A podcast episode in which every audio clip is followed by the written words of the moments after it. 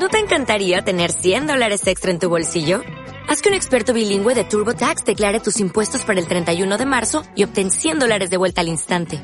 Porque no importa cuáles hayan sido tus logros del año pasado, TurboTax hace que cuenten. Obtén $100 de vuelta y tus impuestos con 100% de precisión. Solo con Intuit TurboTax. Debes declarar para el 31 de marzo. Crédito solo aplicable al costo de la presentación federal con TurboTax Full Service. Oferta sujeta a cambios o cancelación en cualquier momento.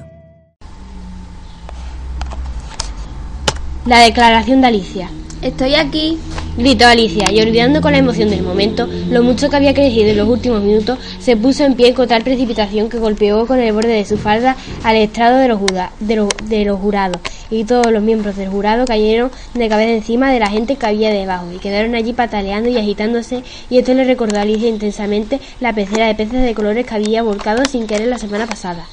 «¡Oh, les ruego me perdonen!», exclamó Alicia en tono consternado. Y empezó a levantarlos a toda prisa, pues no podía apartar de su mente el accidente de la pecera, y tenía la vaga sensación de que era preciso recogerlas cuanto antes y devolverlas al estrado, o de lo contrario morirían. «El juicio no puede seguir», dijo el rey con voz muy grave, «hasta que todos los miembros del jurado hayan ocupado debidamente su puesto. Todos los miembros del jurado», repitió con mucho énfasis, mirando severamente a Alicia mientras decía estas palabras. Alicia miró hacia el estrado y lo vio que con las prisas había colocado la lagartija cabeza abajo, y el pobre animalito, incapaz de incorporarse, no podía hacer otra cosa que gritar melancólicamente la cola. Alicia lo cogió inmediatamente y lo colocó en la postura adecuada. «Aunque no creo que sirva de gran cosa», se dijo para sí, «me parece que el juicio no va a cambiar en nada por el hecho de que este animalito esté de pie o de cabeza».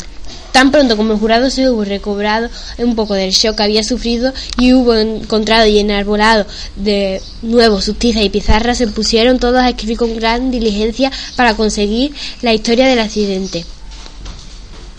Todo menos la lagartija, que había parecido haber quedado demasiado impresionada por hacer otra cosa que estar sentada allí con la boca abierta, los ojos fijos en el techo de la sala. «¿Qué sabes tú de ese asunto?», le dijo el rey a Alicia. «Nada», dijo Alicia. «¿Nada de nada?», insistió el rey. «Nada de nada», dijo Alicia. «Esto es algo realmente trascendente», dijo el rey dirigiéndose al jurado, y los miembros del jurado estaban empezando a anotar esto en sus pizarras, cuando intervino a toda prisa el conejo blanco. «Naturalmente, su majestad ha querido decir intrascendente», dijo en tono muy respetuoso, pero frunciendo el ceño y haciéndole signos de inteligencia al rey mientras hablaba. «Intrascendente es lo que he querido decir, naturalmente», se apresuró a decir el rey, y empezó a mascullar para sí. «Trascendente, intrascendente, trascendente, intrascendente», como si estuviera intentando decidir qué palabra sonaba mejor. Parte del jurado escribió «trascendente» y otra parte escribió «intrascendente». Alicia pudo verlo, pues estaba lo suficiente cerca de los miembros del jurado para leer sus pizarras. «Pero esto no tiene la menor importancia», se dijo para sí. En este momento el rey, que había estado muy ocupado escribiendo algo en la libreta de notas, gritó «¡Silencio!», y leyó en su libreta. «Artículo 42. Toda persona que mida más de 1 kilómetro tendrá que abandonar la sala». Todos miraron a Alicia. «Yo no mido 1 kilómetro», protestó Alicia. «Sí lo mides», dijo el rey. «Mide casi 2 kilómetros», añadió la reina. «Bueno, pues no pienso moverme de aquí, de todos modos», aseguró Alicia. «Y además este artículo no vale, usted lo acaba de inventar». «Es el artículo más viejo de todo el libro», dijo el rey. «En tal caso debería llevar el número 1», dijo Alicia. El rey palideció y cerró a toda prisa su libro de notas. «Considerad vuestro veredicto», ordenó el jurado en voz débil y temblorosa. «Faltan todavía muchas pruebas, con la venida de su majestad», dijo el conejo blanco poniéndose apresuradamente de pie. «Acaba de encontrarse este papel». «¿Qué dice este papel?», preguntó la reina. «Todavía no lo he abierto», contestó el conejo blanco. «Pero parece ser una carta, escrita por el prisionero a alguien». «Así debe ser», asintió el rey, «porque de lo contrario hubiera sido escrita a nadie, lo cual es poco frecuente». «¿A quién va dirigida?», preguntó uno de los miembros del jurado. «No va dirigida a nadie», dijo el conejo blanco. «No lleva nada escrito en la parte exterior». Desdobló el papel y mientras hablaba y añadió: «Bueno, en realidad no es una carta, es una serie de versos». «¿Están en las letras del acusado?», preguntó otro miembro del jurado. No lo están», dijo el conejo blanco. «Y esto es lo más extraño de todo este asunto». Todos los miembros del jurado quedaron perplejos. Debe de haber imitado la letra de otra persona, dijo el rey. Todos los miembros del jurado respiraron con alivio. Con la venida de su majestad, dijo el ballet, yo no he escrito este papel y nadie puede probar que lo haya hecho, porque no hay ninguna firma al final del escrito. Si no lo has firmado, dijo el rey, eso no hace más que agravar tu culpa. Lo tienes que haber escrito con mala intención, o de lo contrario, habría firmado con tu nombre como cualquier persona honrada. Un unánime aplauso para... Sí.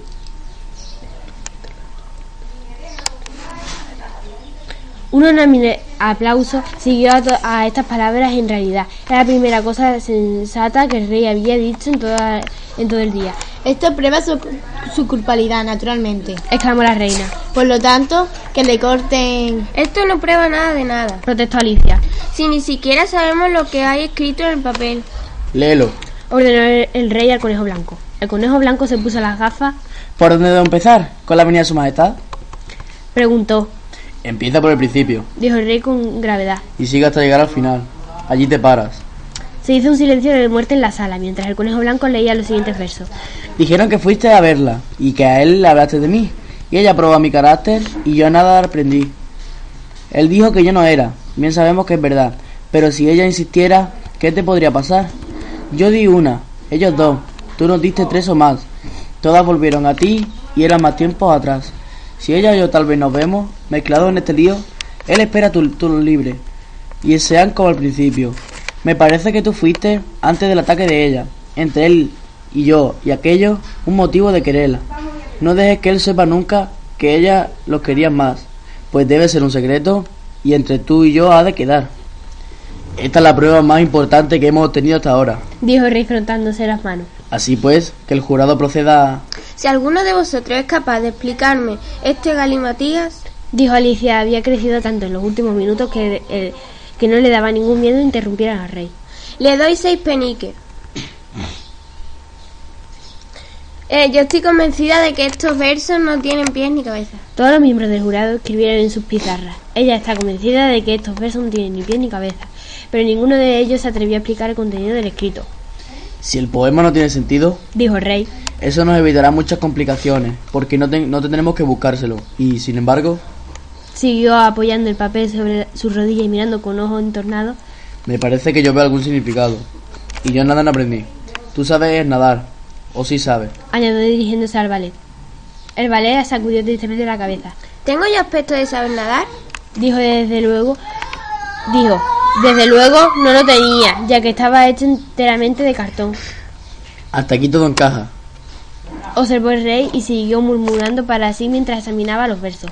Bien sabemos que es verdad, evidentemente se refiere al jurado, pero si ella insistiera, tiene que ser la reina. ¿Qué te podría pasar? Que en efecto, yo di una, ellas dos. Vaya, esto debe ser lo que él hizo con la tarta. Pero después sigue todas volvieron a ti, observó Alicia. Claro, y aquí están, exclamó triunfalmente el rey señalando la tarta que había sobre la mesa. Está más claro que el agua, y más adelante, antes del ataque de ella... Nunca. Tú nunca tienes ataque, ¿verdad, querida?, le dijo la reina. Nunca, rugió la reina furiosa, arrojando un tintero contra la pobre lagartija. La infeliz lagartija había renunciado ya a escribir en su pizarra con el dedo, porque se dio cuenta de que no dejaba marca para ahora, pero ahora se apresuró a empezar de nuevo, aprovechando la tinta que le caía chorreando por la cara, todo el rato que pudo. Entonces las palabras del verso no pueden atacarte a ti, dijo el rey mirando a su alrededor con una sonrisa. Había un silencio de muerte. Es un juego de palabras, tuvo que explicar el rey con acritud. Y ahora todos rieron. Que el jurado considere su veredicto, ordenó el rey por centésima vez aquel día. No, protestó la reina. Primero la sentencia, el veredicto después. Valiente idiotez, exclamó Alicia alzando la voz. ¿Qué ocurrencia pedir la sentencia primero? ¡Cállate la boca!, dijo la reina poniéndose color púrpura. No quiero, dijo Alicia. ¡Que le corten la cabeza!, chilló la reina a grito pelado. Nadie se movió. ¿Quién le va a hacer caso?, dijo Alicia. Al llegar a este momento ya había crecido hasta su estatura normal. No sois todos más que una baraja de cartas, Al oír esto, la baraja se elevó por los aires y se precipitó en picada contra Alicia.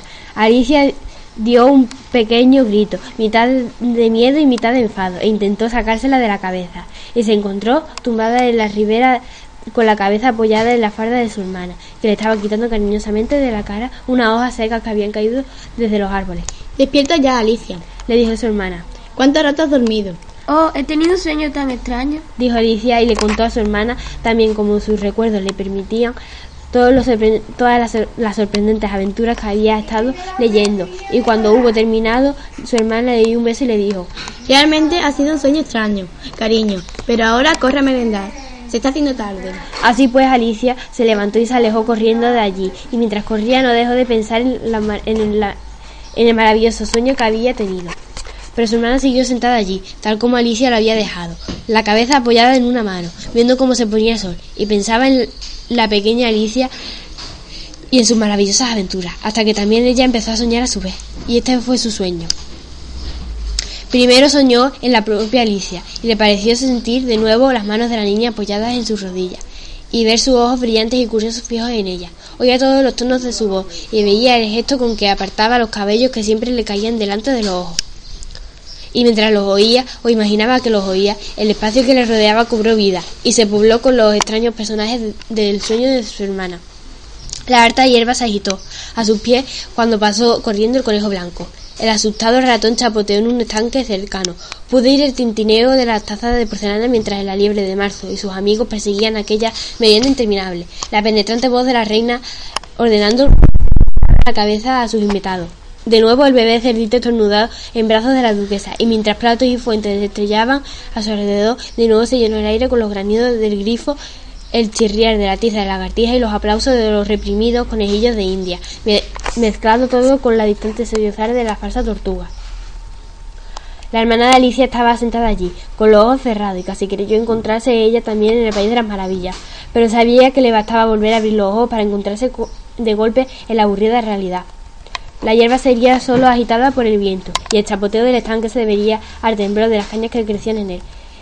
El tintineo de las tazas de té se transformaría en el resonar de unos cencerros y la penetrante voz de la reina en los gritos de un pastor. Los estornudos del bebé, los granidos del grifo y todos los otros ruidos misteriosos se transformarían, ella lo sabía, en el confuso rumor que llegaba desde una granja vecina, mientras el lejano balar de los rebaños sustituía los sollozos de la falsa tortuga. Por último imaginó cómo sería en el futuro esta pequeña hermana suya, cómo sería Alicia cuando se convirtiera en una mujer, y pensó que Alicia conservaría a lo largo de los años el mismo corazón sencillo y entusiasta de su niñez, y que reuniría a su alrededor a otros chiquillos y haría brillar los ojos de los pequeños al contarles un cuento extraño, quizás este mismo sueño del País de las Maravillas que había tenido años atrás, y que Alicia sentiría las pequeñas tristeza y se alegraría con los ingenuos goces de los chiquillos, recordando su propia infancia y los felices días de verano.